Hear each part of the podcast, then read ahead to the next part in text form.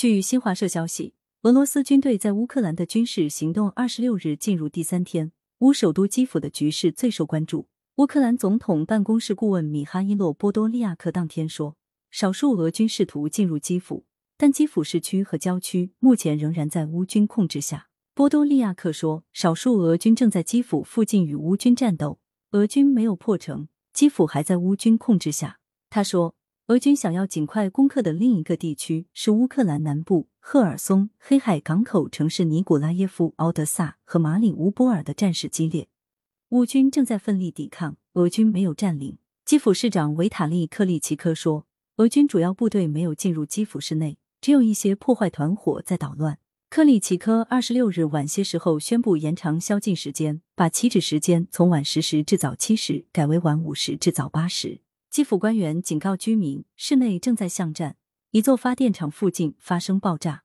乌军说，市中心西部一座军营爆发战斗。英国武装部对国务大臣詹姆斯·西佩二十六日称，据英方掌握的情报，俄军的主力部队目前距离基辅市中心三十公里。西佩在社交媒体推特上说，俄军少数特种部队和空降兵进入基辅，坦克和装甲车队离基辅还有一段距离。西佩称。俄军并未完全掌控乌克兰的制空权，俄军伤亡恐怕不小。乌总统弗拉基米尔·泽连斯基二十五日晚说，俄军正从东面和北面逼近基辅。据美联社报道，俄军的先遣部队正在基辅周边作战，试图为大部队开道。乌官员说，俄军空降兵二十五日晚降落到基辅以南四十公里的一座空军基地，试图夺取基地，但被乌军击退。这场战斗造成惨重伤亡。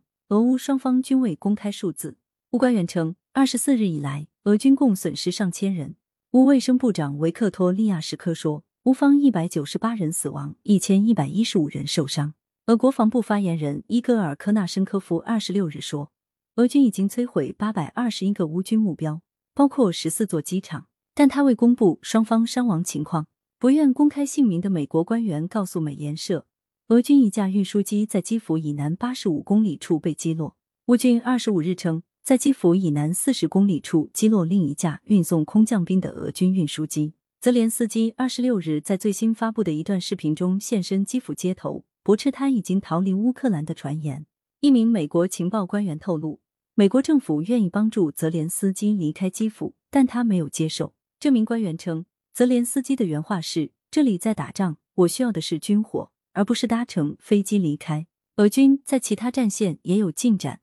俄国防部二十六日发布消息说，俄军已经完全控制乌克兰东南部城市梅利托波尔。按照路透社说法，如果这一消息属实，梅利托波尔将成为俄军攻占的首个主要城市。媒体先前报道，俄军从空中进入乌西部城市利沃夫。当地官员称，俄军三架直升机降落到利沃夫后被乌军击退。如果这一报道属实，意味着俄军不仅在北线、东线和南线多头并进，还在西线开辟新战线。不过，乌国家安全局随后否认相关报道，称社交媒体上流传的直升机视频是乌军在当地执行侦察巡逻任务。感谢收听《羊城晚报广东头条》。